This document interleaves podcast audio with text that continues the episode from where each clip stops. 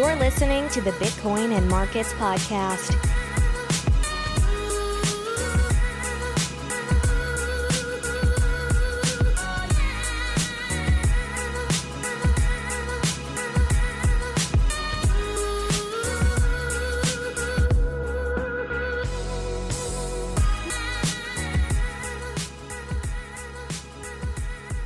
Hello everybody, welcome to the show. My name is Ansel Linder. This is Bitcoin and Markets episode 40, April 14th, 2017. I'm excited. It's taking me a little bit time to get this episode out, but there's so much that has been happening. If you are supporting me on Patreon, you did get an episode in the middle between 39 and 40 here, so don't forget that. $1 a month you can support me on Patreon. Okay, so much is going on. I promised that I would do a show that was the market side, because when I started the show, I called it Bitcoin and Markets because I wanted to talk about geopolitics, traditional markets, kind of more Austrian economics, something like that. But Bitcoin just takes up so much of my time and interest that that stuff has seems just not as interesting right now. So I was going to do an episode that kind of brought that back, but after some feedback from a really close friend of mine, he was like, nah, people probably listen to you for Bitcoin stuff, so forget about that and just concentrate on the Bitcoin stuff. That was good advice, because this episode was going to be like an hour and 45 minutes, and I cut it down. That worked out well. But I left those stories in the show notes. So if you want to see what I was going to be talking about, you can go to the show notes and see that. I might just do that kind of thing and maybe mention, have a short mention of some of the stories that are going on in the traditional space. That way it saves me time. But for this episode, that's what I decided to do. Let's go into a market update. So Bitstamp. Actually, I think I got this price from Bitfinex today, but Bitcoin is at $12.15. We had a really strong run up from 900 up to around $12.50, and the price just hung there for a day or two, right around $12.30 to $12.45. It wasn't really moving that much. It was just hanging there in midair.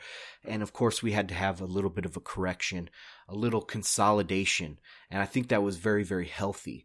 I mean, I don't want to see just a straight line up with no support anywhere and it just drops vertical. I want to see a stair step up, 5% gains, 2.5% pullback, 5% gains, 2.5% pullback. I think that's more healthy. But anyway, so we have bounced back from that. We bottomed out yesterday at around 1160, and as probably not coincidentally, 1160 was the all-time high from November of 13 on Bitfinex. So there seems to be some support around that area, and I think that's very healthy. To me, it feels solid. That feels like solid support, and hopefully we just go up from there. Again, I mean, if we see 1300 in like 3 days, obviously expect a pullback. Okay, so OKCoin, 70.35 yuan. They are still lagging. They're at a pretty big discount to the dollar price, and you still can't withdraw. I mean, I think they have very limited withdrawals from the Chinese exchanges. One thing I want to note here real quick is that we heard for a couple years that this was the China meme. You had mining and exchange volume centered in China. This was China coin. Bitcoin was China coin. But now it's turned out the volume was fake. And a lot of us thought the volume was fake for a long time. But so now we know the volume was fake. And now it's turned out with this ASIC boost that I'll talk about quite a bit on the show today. The ASIC boost is kind of turning to me into like that this Chinese demand for mining is fake as well. The reason why China has been able to take over mining might not be because of cheap power or demand in China. It's due to this ASIC boost giving them a 30% discount. And we've seen foreign competitors not be able to compete with China because of this ASIC boost. So, I mean, that has pushed up the price. There's a lot of dynamics at play here, but it could be one man, Jihan Wu, that has centralized mining into China. And that could be kind of all fake. That whole meme is fake. It's all due to one man. Anyway, so that, whatever. Local Bitcoin's 7-day volume was 29.3 million. That is, they are sitting around all-time highs. I think their all-time high is 32 million. So Local Bitcoins, that demand there on Local Bitcoins is strong. The network 24-hour volume is $288 million worth of Bitcoin transacted on the Bitcoin blockchain. That is nowhere near an all-time high. I think all-time high is high 400s. But, you know, the average transaction is still $1,098. So there is that demand out there. Okay, difficulty. Difficulty went up 4%. Nice, solid number, especially in the face of this ASICBoost controversy. Everybody's watching Antpool, and that's Bitmain, their blocks. So if we have the difficulty going up, that's a good sign to me. To me, that means that the mining is generally healthy. If you look at signaling for Bitcoin Unlimited, which is just a stall signal, it's stuck at what? 35%. 35 to 40%, maximum 40%. So that's not horrible. Like everyone's saying that it's all centralized. It's 40% centralized. And that is enough to do selfish mining and things like that. But it's not world ending, especially with everybody watching Antpool right now. We'll see what happens. But the difficulty is estimated to go up another 5% at the next, or sorry, another 3% at the adjustment. And so that, even though that's 2 weeks away, anything could change at this point, but that is another healthy increase. Okay, Segwit is stuck around 30%. I saw it as high as like 38% for 24-hour signaling. So that was pretty good.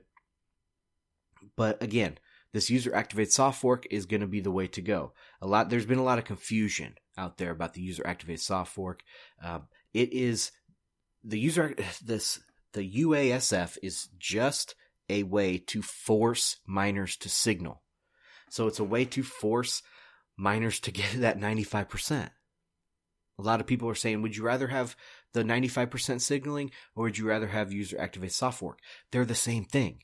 It's just that one is being more forceful. The users are telling the miners what to do. And I like that. I like that idea.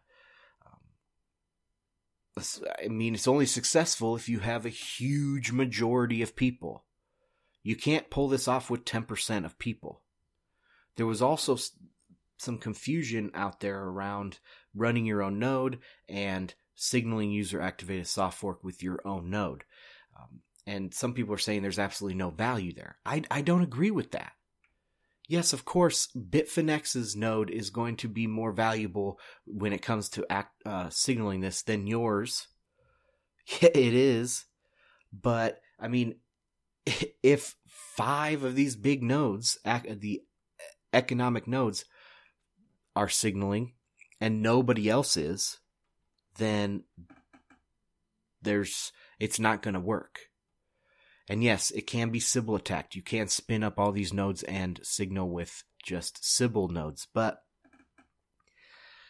hell, we don't see those kind of numbers right now. And I think this is pretty organic. People are spinning up real nodes. And we will see. Once we do the user-activated soft fork, we will see if those nodes are Sybil nodes or if they're real relay and validation nodes. We'll find out.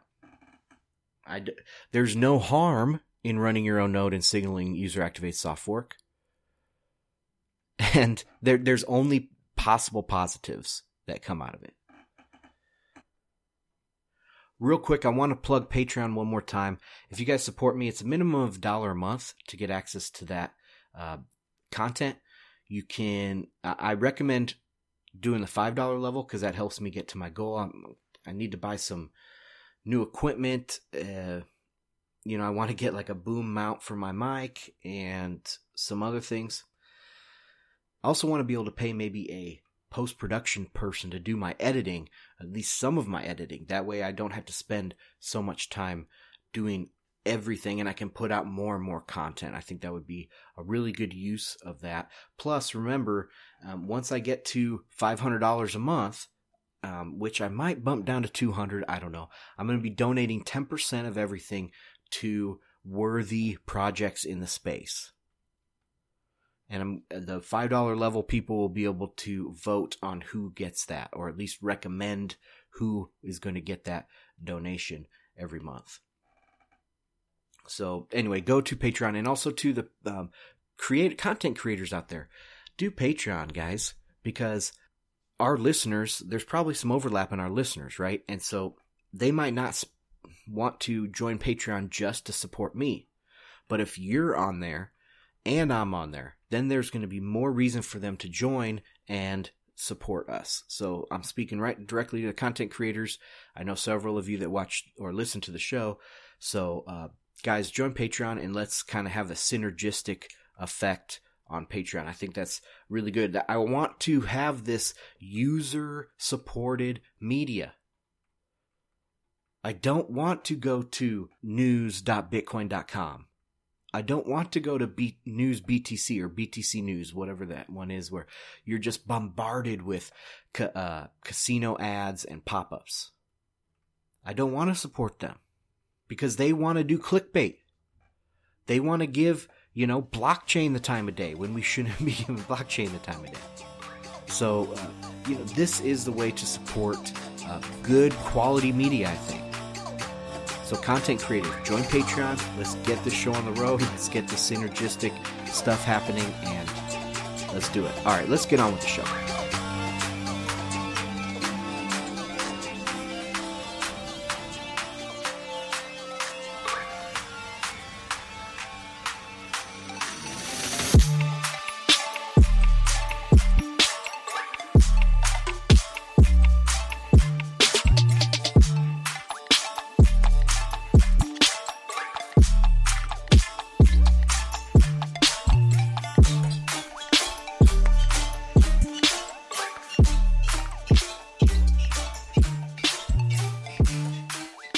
Trending topics. Okay, so what's going on here in the Bitcoin space? I'm going to run through several things. I have these links in the show notes. I try to do a good job of breaking down these show notes. I put quite a bit of time in there, providing you tons of information to do your own research. Please go there and do your research, because I want a community. I want a Bitcoin space that is full of educated people. Even if they don't agree with me, these are the links I find, and I think they're good for people at least to read. If you find links that you want me to read, send them to me on Twitter. Send them to me through the website, bitcoinandmarkets.com. You know, go to this episode's comments. Comment there. Comment on SoundCloud. Share these links with me. Let's share the knowledge. Let's do our own research, but share everything that we find. Okay? All right. So what's going on? Litecoin is pumping. It looks like Litecoin is going to activate Segwit here in the next day. And it has been pumping. It's up to, let's see, I link in the show notes to litecoinblockhalf.com/Segwit. They have a Segwit counter here. And they are at 76.9%. So their cutoff is 75%. It looks like it's going to be activated on Segwit. And over the last few days, it has really pumped up. I actually went long on my paper trading last night, and I caught the little, there was about a $2 little jump there, and I caught that because I was, you know, I was online and I was watching, and this news came out that Bwpool started mining their first block for Segwit, and so I went in and I went long on Litecoin. That was a good little trade. We'll see what happens. If this does activate, it could be a sell situation. I would buy any dip, though. I would buy any, say, 5 to 10% dip. I would buy that because I think Litecoin is going to be going up. It could have quite a rise here, and the all-time high is around $50. It's possible that it goes back there, but it could stagnate. I don't know. This could be a flash in the pan, another pump and dump situation.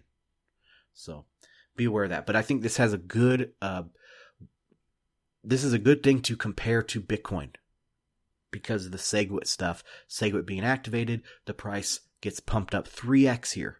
So the price went up, has gone up 3x now from about $4 to $12 on Litecoin over the last several weeks. So if that happens to Bitcoin, we're looking at a $3,000 price, 3 to 4. And that's totally legit. But watch this for an example of Bitcoin. Okay, next, the Dash crash. I don't know what I was doing the other day. This was a while ago, last week or even 2 weeks ago. Dash dropped 30% in 1 minute. 1 minute, people. It went from 0.5 BTC or 0.05 BTC down to 0.035 BTC in 1 minute, in a 1 minute candle. It's completely illiquid.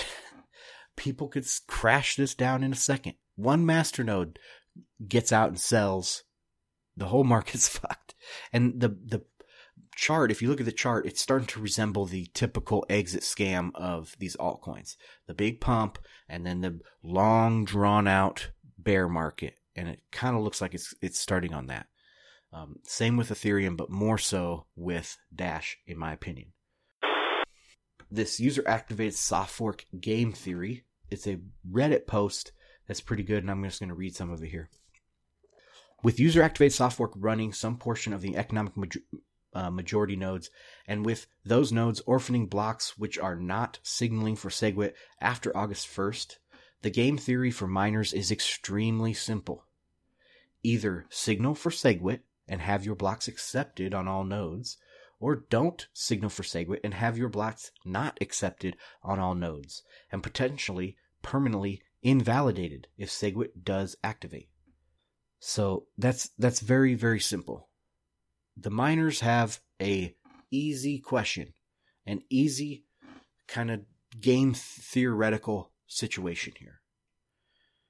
If a lot of people are going to do this user-activated soft fork, which looks more and more likely every day. Now there's a list. If you go to uasf.co, you can see a list of companies that have said, you know, the economic majority, a list of those companies that are signaling for this user-activated soft fork.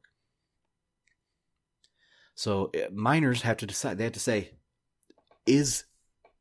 is it worth the risk not to signal for SegWit? And with the Bitcoin Unlimited numbers going down to 35% now, you know, they're way big minority, 35%. Is it worth them not to signal? And some people say yes because of ASIC boost. They want to keep their ASIC boost, which we'll talk about here in a minute on the show. But do you want a 20% advantage of a $10 coin, or do you want to be on a level playing field with 30% of the hashing power on a $3,000 coin? That's the question here. So I think that this leaves a simple question, a simple solution for miners is just signal for SegWit. And remember, user activated soft fork is the exact same thing as a miner activated soft fork, which is what we wanted in the first place with 95% signaling for SegWit. Because the users are just forcing 95% of people to signal. And actually, they're forcing 100%. So it's the exact same activation mechanism. It's just that there's a catalyst in there of the users. The economic users of the system are pressuring the miners to activate this. That's it. A core conspiracy. Oh, the Dragon's Den. This got out because Professor Gun Seer, he started talking about the Dragon's Den. And Bram Cohen apparently was giving some sort of presentation where his window closed and his internet popped up. He was on Slack, and he was on a private room called the Dragon's Den with several other well-known accounts. And so it started saying that this was the troll haven, right? This is where all the trolls went to get their assignments to who to troll. What's the narrative? Let's go out and cause some mayhem. Blah, blah, blah, blah. Of course, this is crazy talk.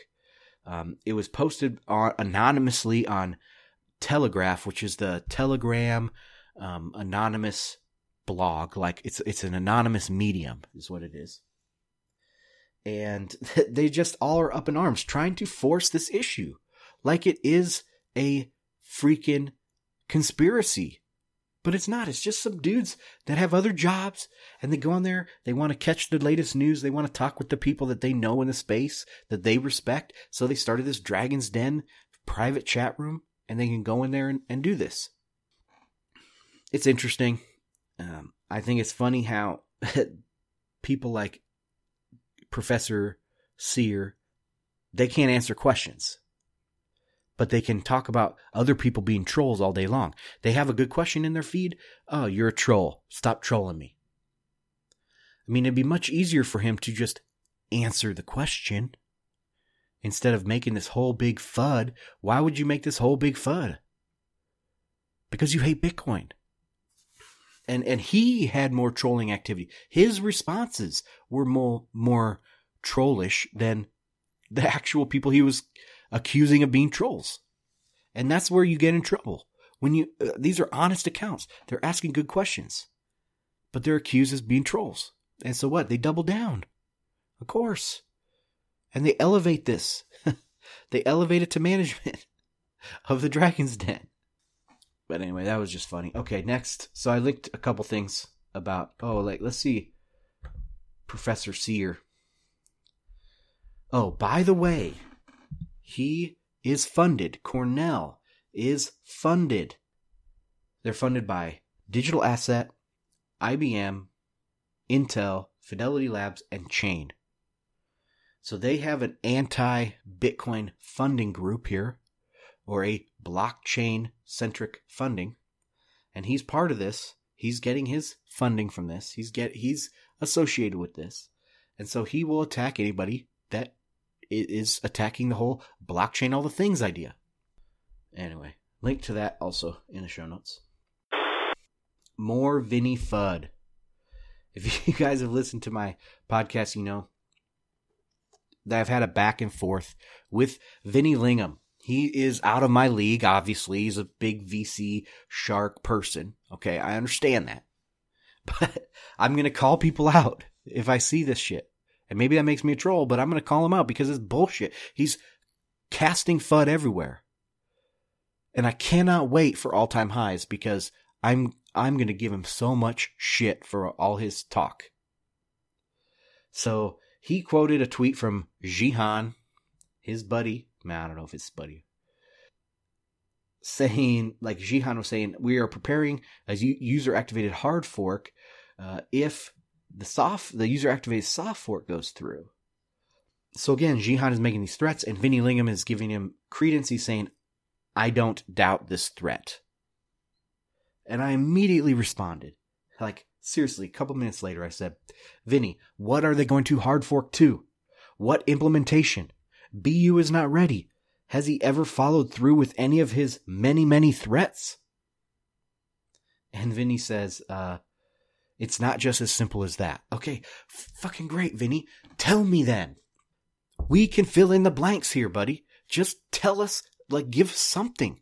What implementation? You don't have to say who's doing it. Is it BU? Is it Bcoin? Is it Classic? Classic's supposed to be forking, right? Is it Classic? Just give us something or else it's FUD. Do you understand what FUD is? FUD is when it's unsupported fear, uncertainty, and doubt. You are saying this with zero evidence, and it is beyond belief that that is possible right now. Nobody believes you.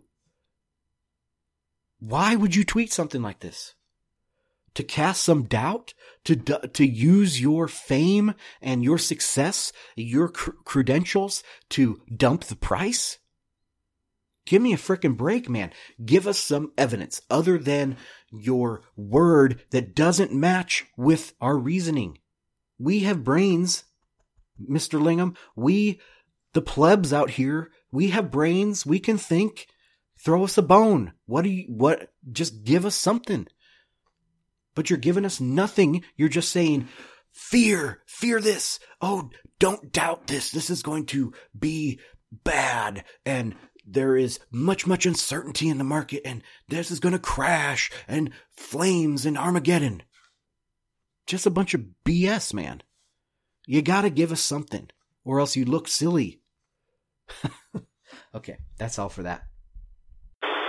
All right, now let's get on to Ethereum. Ethereum had some major kind of things going on recently. Matchpool, which was one of their ICOs 24 hours after they launched this, one of the main guys quit, claiming that the CEO was doing some shady-ass business with the funds and yada, yada, yada. I linked to that in the show notes. You can look up that. But, you know, these ICO horror stories are going to continue.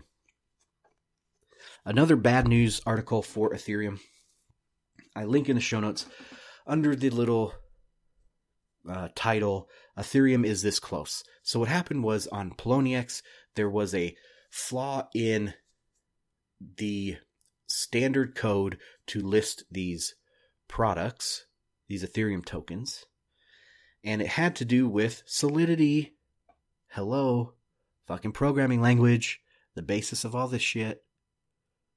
It runs on EVM. Anyway, there was a problem in Solidity where it took a 20-character address to do this certain transaction, but it didn't check that it was 20 characters.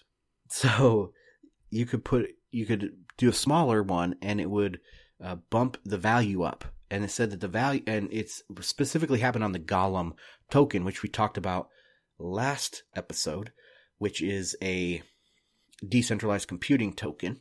Okay. That has no use case other than fucking trading. 100% of Golem tokens are on the goddamn exchange or in the founder's pocket waiting to go on the exchange. But the address got shortened on this malicious transaction, and the amount of Golem was so high that it couldn't complete the transaction. So it kind of pinged their, fault here. But you can see where that's a big exploit. And so they told all these people, and I do applaud the Golem developer here that is in this story, because they were watching this, they found their own bug, and they reported it to Poloniex that this was happening and stuff. So I do support them for being on top of this. He's probably a pretty good developer. I wish he was on Bitcoin and not on freaking Golem. But yeah, so I had to give him props for that, even though their token's never going to work, and that their system, though, is grandiose and good in its intentions, probably will never work either. So I wish that they would just cut their losses on that and work on Bitcoin. But yeah, so Ethereum is this close. There is a bug out there that's going to fuck an ICO, that's going to fuck this exchange and crash the exchange, or crash the EVM, or do some crazy shit. And Ethereum is that close. Okay. Those bugs are out there. Another thing about Ethereum that came out was that they aren't going straight to proof of stake. So a lot of people in the space have said they can't go to proof of stake. It's economically impossible to go to proof of stake, but it looks like they're still wanting to go there. But now they're going to have a little, half step in between, and that is going to be going to a hybrid proof of work, proof of stake. It makes me think of Dash, okay? But that came out, and a lot of people were like, are you serious? What's going on here? And then, of course, the tens of accounts that are old school Ethereum people are like, well, this was the original plan. Then they thought they could do it without a half step, or they thought they couldn't do the half step, so they were building for the whole step. And then now Ethereum Classic, I guess, did something like this. The half step, so they were like, okay, we could do this now, so now they're going to do the half step again. It's just crazy. These guys are flying by the seat of their pants. They don't know what's going on. They don't know why, first off, Ethereum has value. They don't know. So many basic questions. Okay, that's for trending topics. Now let's go a little bit longer form. Let's talk about some other things.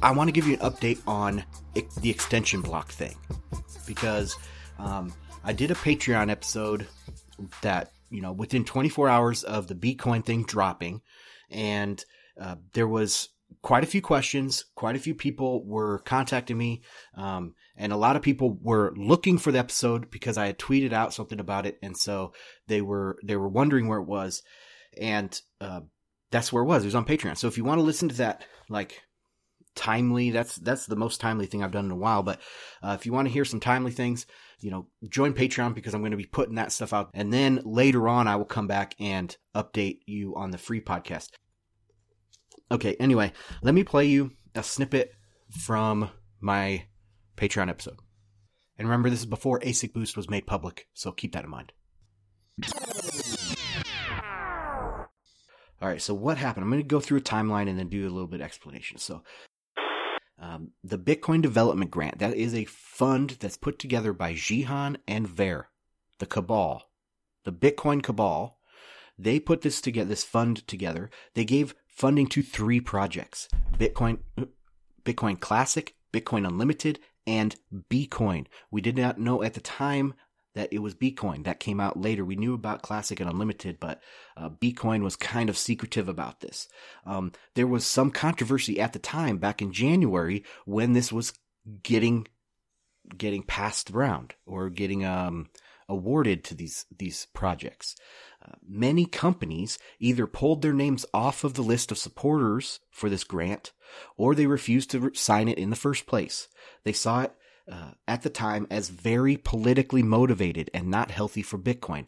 Look at the link from Cointelegraph. Slushpool's CEO on there is saying, "This is totally political. I'm not signing this." Mycelium, to their credit, pulled out. They said, "Don't put my name on this. Don't put our company name on this." This is a political attack on Bitcoin by this development fund. They funded these three companies. Classic has recently came out and said they're going to just straight up fork off the network. So there's that angle. Bitcoin Unlimited has been fighting this hard fork battle for a long time. And now Bcoin is giving this soft fork idea. Okay, so don't get it twisted. This is an attack by these three companies. It's a simultaneous attack. Bitcoin Classic got leaked that they were going to fork off. That was a leak. Someone probably inside was like, "This is unhealthy for Bitcoin. I have to leak this." Bitcoin Unlimited sucks balls, okay? It sucks. They have paid shills supporting Bitcoin Unlimited, and we'll talk about them here in a minute. And now Bcoin comes out. On April 1st, there was a weird block that was mined by F2 Pool, I think, and it looked like an extension block. It had like EXTBLK extension block in the Coinbase transaction, and there was some other script that people were thinking was odd. So that was mined on the 1st of April, but it turns out that was a supposedly an April Fool's joke, which I kind of believe that part of it, but it proves that they knew something. They knew something was coming shortly, and you can look at that block to kind of see what this looks like. I linked to that in the show notes. This essentially gives miners control over layer 2 by pushing it to layer 3. And remember, miners don't want to scale. They don't want Lightning Network because they won't get the fees for it. They've been blocking everything. BU was just a stalling tactic. They've been blocking scaling. They hate layer 2. They want to keep 1 megabyte because they want fees to get more expensive. This is a very, very dangerous situation here. If you let layer 2 be controlled by the miners, let Segwit and Lightning be controlled by miners. This is very dangerous. So they, instead of going through this long drawn out process, long, secure drawn out process, what they did was they contacted the media and the miners. First, they contacted miners because in the media stuff, when they talked to these members of the media to write articles on them, when they released, they said, the miners are all with us, which we've heard that claim before, people. It's a lie. It's bullshit. They don't have fucking miners. The only miners they have is Bitmain. Guaranteed. And Bitmain's going to try to strong-arm people through their supply because they are the biggest supplier. But they don't have the miners. That's a fucking lie. Anyway, they told these media people they had the miners and don't talk to anyone close to core. Quote, don't talk to anyone close to core. Because they didn't want this to leak. They didn't want the peer review. They didn't want people to look at them and know what they're doing and see the background and connect all the dots, follow the money. They didn't want that to happen. Jihan was ready for this, though, and it shows the close working relationship here between Jihan and Bcoin. This is not some apolitical soft fork. This is a very closely orchestrated, carefully orchestrated release and project headlined by the Bitcoin cabal, which is Jihan and Ver. So I tried to rally the troops there, okay? I think it's very important to get on top of this, especially now that Roger Ver has come out of hiding. I heard he had some personal, big personal events in his life just now. So I understand that he's taking time. A little bit of time off. It just happens to coincide with a lot of this controversy. But, you know, with him coming back to the scene now and talking about ASICBoost and this whole whirlwind that we're going through, it's very important to hold their feet to the fire. And I was in a self-imposed Ver boycott. I tweeted out that I am now out of my boycott because I just wanted to see his reaction to what's going on. I've heard his same talking points for 18 months. He's had the same. I mean, you could play a Roger Ver interview from late 2015 today, and it would be the exact same talking points. Exactly. So, I mean, I've heard everything he's had to say multiple times over. This is something new. I wanted to hear what he had to say about ASICBoost. And he's now come out of his silence and he's like, this is a non-issue, people. This is some people trying to make this political, yada, yada, yada. I thought it was hilarious because I went out and tweeted several things at him saying that corrupt Roger Ver, I agree with ASICBoost. It's a non-issue. The entire community, WTF. Everybody knows that this is unfair. And with the libertarians and the anarchists out there, our big issue is that it's patented. Well, not our big issue. That is one of the two main complaints I have about ASICBoost. One is that it's patented. So, people cannot compete freely. And Roger Ver, somebody found a quote. Let me see which freaking account it was that found this, because this was a great find by this person. Bit Consultants, I think. Let me just find it. Damn it. There we go. Yeah. At Bit Consultants. They found a quote from him in a Bitcoin magazine article that says this, quote, patents are an illegitimate grant of monopoly privilege by the state. And I think all libertarians and anarchists can agree with that. So we don't like ASICBoost on those grounds. One of them, not only those grounds, but that is one of the big issues because miners cannot compete. Miners would have to risk being in violation of this patent to compete, right? So that's one issue. My biggest issue, though, and this is coming from maybe not an anarchist point of view, but it is a political point of view, I think, that he has been lying the whole time. Jihan Wu, Emperor Wu, has been lying the whole damn time about why they are against Segwit. And this is so obvious to everybody.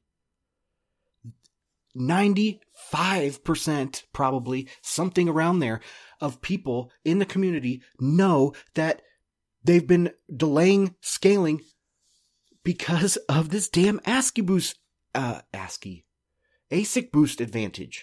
I say ASICBoost in my head for some reason. ASICBoost advantage. That's why they have been delaying this the whole time. Guaranteed. And it's plain as day for everybody to see. They knew about this. This Olivier Jansen or whatever his name is, this big classic, Bitcoin Classic moron that's out there. He tweeted 2 days after this patent filing by Bitmain that the next topic out of core camp is going to be that they're using patented, what word am I looking for? That they're using patented optimizations on their chips. He tweeted that 2 days. That's March. He tweeted that on May 13th of last year. And May 11th is when they filed the patent. And Olivier has been all up with Roger Ver. All up with him. They are the collusion experts here on the Classic, Unlimited, Bitmain. They're all colluding. It's all a bunch of corruption. Roger Ver has known about this. Jihan Wu has known about this. That they're getting a patented advantage in their chips. It's just so damn blatantly obvious to everybody out there. That the more that Roger says it's a non-issue, the more credibility he loses. He already is at like baseline credibility because, you know, he has the credibility of, he's not quite, he's getting close, and some people he is, an evil villain, but he's not quite there yet. But if he continues with this, that it's not a non-issue, that he has no problem with the goddamn patents. He has no problem with goddamn Bitmain using this covertly and being the reason why they will not back Segwit because Segwit breaks ASICBoost. If he continues with that line of rhetoric and reasoning in public, he is going to become an evil villain. He will be attacked in the press. He will be attacked by content creators. He will be attacked everywhere. This actually puts into better context this Whalepool interview that he did, or sit down with Whalepool, where he would not say that he would back Segwit. And when they pressed him on the issue, why? Why will you not back Segwit? Why? But why, Roger? And I remember Phil Potter basically getting in his face, Roger, why? Because he said, yes, it's a good technical solution. Yes, it's better than Bitcoin Unlimited probably at this point. And why, Roger, won't you back it? And he gave some silly-ass answer. The core devs were mean to me. They didn't listen to me. It was so adolescent at the time, it struck me as weird. Because he's a grown man. He's a very smart guy, I think. I did a show on it, and it couldn't believe that he was doing that. But now that answer makes sense because he had to come up with something on the spot. He couldn't talk about ASICBoost, so he had to come up with something lickety-split. And now we can see all the puzzle pieces are getting put together. They have been opposing this for a long time because how long does it take for an ASIC chip to get manufactured?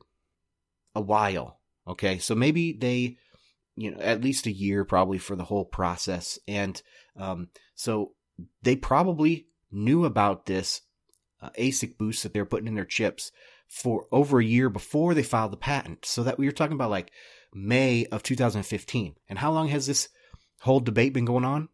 Well, since about May of 2015. So all the puzzle pieces are coming together. I hate this shit, man, because this is the same with Eric Voorhees.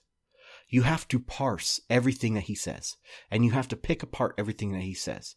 That I tried to call him and say that he was business associates with Jihan Wu, right?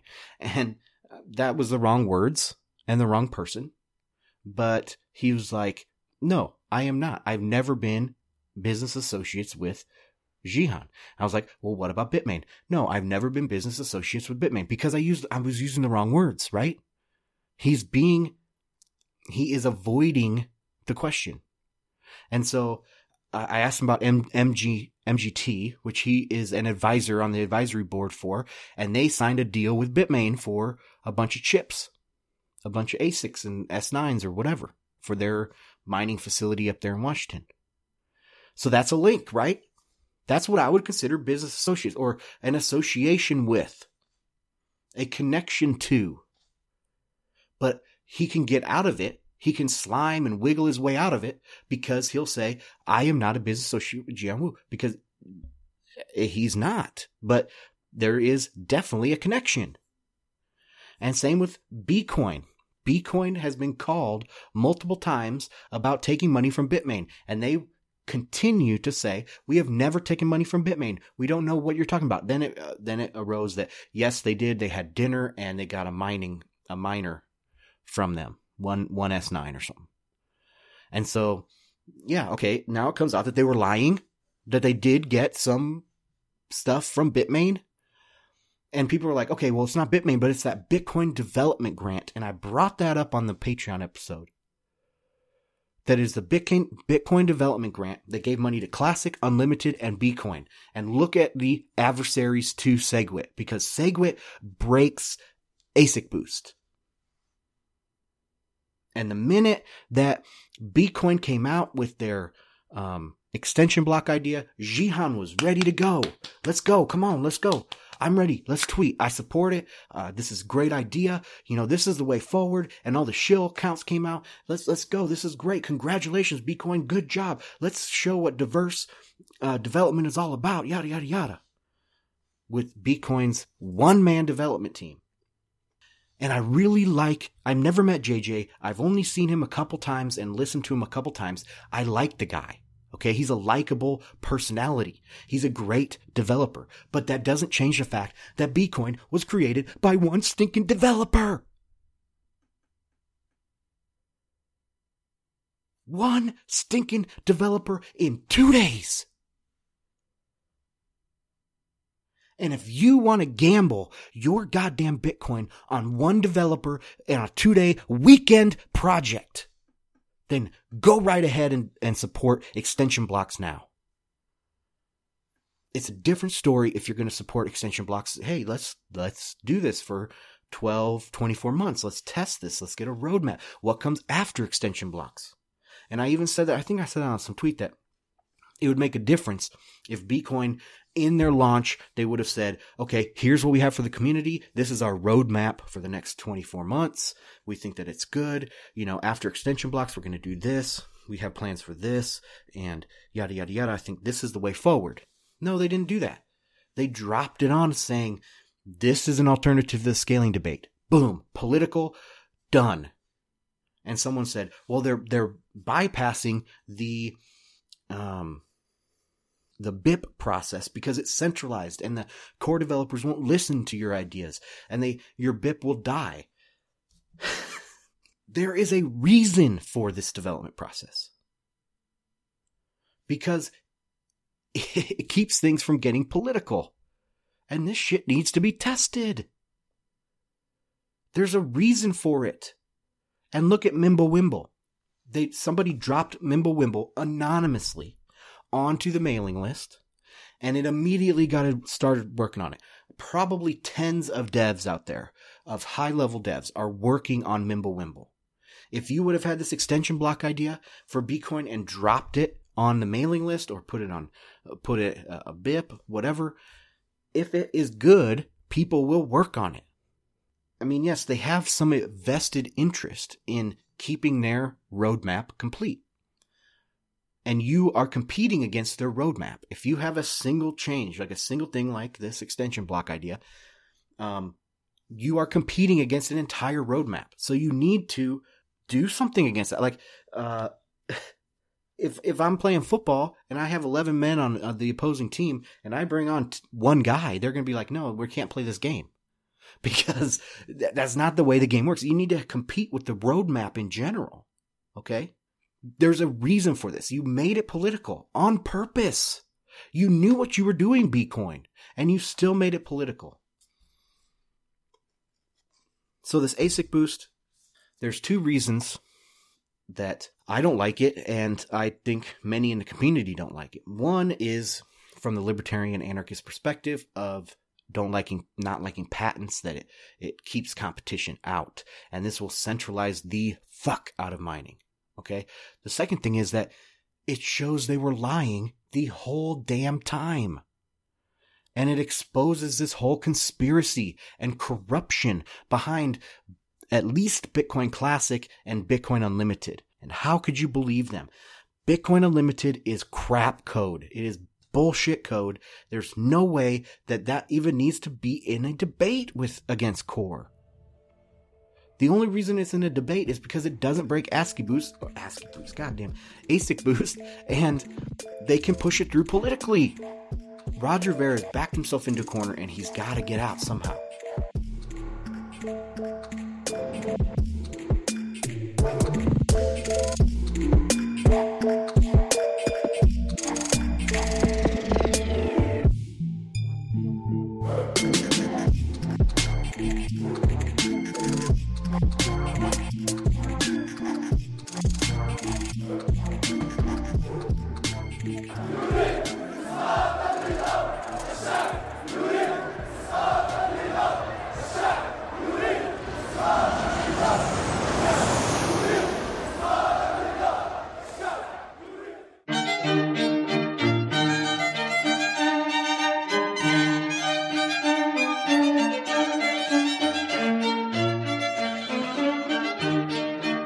Of April 4th, 2017, Syrian President Bashar al-Assad, on the verge of a military victory against the terrorist insurgency in his country and on the eve of peace talks that would secure his position as president, decided to use chemical weapons he didn't have against a target of no military significance in front of as many cameras as possible to cross the one red line that would ensure his own government's downfall.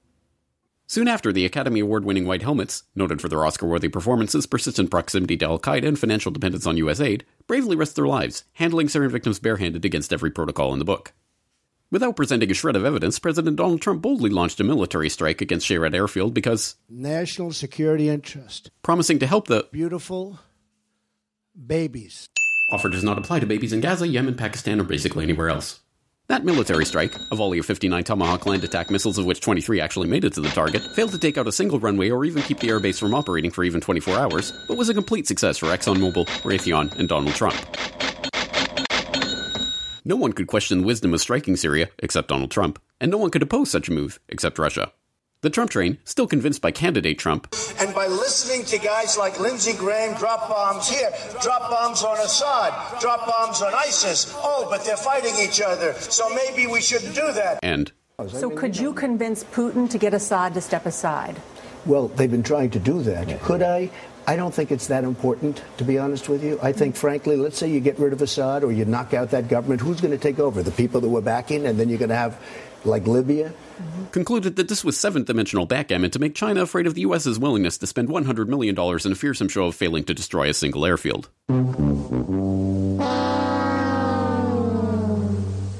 Throughout the world, people rejoice as a horrible secular regime in the Middle East is replaced by yet another peace-loving band of ragtag human rights campaigners and child beheaders motivated by a desire to subdue the armies of Rome in an apocalyptic confrontation in Dabiq. The chemicals for the previous Red Line attack in Syria have since been proven to come from Libya with U.S. approval, but that's probably not relevant to this case. The CIA has released declassified report after declassified report showing that the plan to topple Syria's government has been in the works for decades, but this just shows that they were right all along. The mainstream media unquestioningly asserts that the story is true because the U.S. government says so, but that's okay because we all know the MSM is full of unbiased truth-tellers and dig hard to get the raw facts on every story.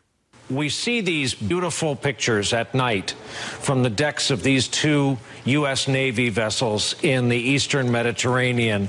I am tempted to quote the great Leonard Cohen, "I'm guided by the beauty of our weapons," and they are beautiful pictures. Even members of Congress think the story is a load of hogwash, but that's okay because they're probably crazy. Because I don't think Assad would have done that. It does not serve his interests. It would tend to draw us into that civil war even further. Who do you think is behind it? Who do you think is behind it? Meanwhile, the White House has released a report on its intelligence about the chemical attack that refutes its own version of the story, but that's okay because when has the White House ever lied people into war? This man doesn't exist, and if you think he does, you're an enemy of humanity who should apologize for having been born. Likewise him, her, him, and him. And him and her. This is the 100% true story of the Syria strikes, and if you support sites like the Corporate Report that question it in any way, you are a moonbeam, fake news, tyrant-loving, hippie-pinko Russian agent and should commit ritual suicide immediately. If you love your country and or liberty, NASCAR, supermodels, TV, water slides, or your mother, you will not question this story in any way. Ever. This message has been brought to you by the Friends of the Brookings Institute, Raytheon, Genie Oil, Oded Yunon, ICIASIS, and the New York Times. Because ignorance is strength.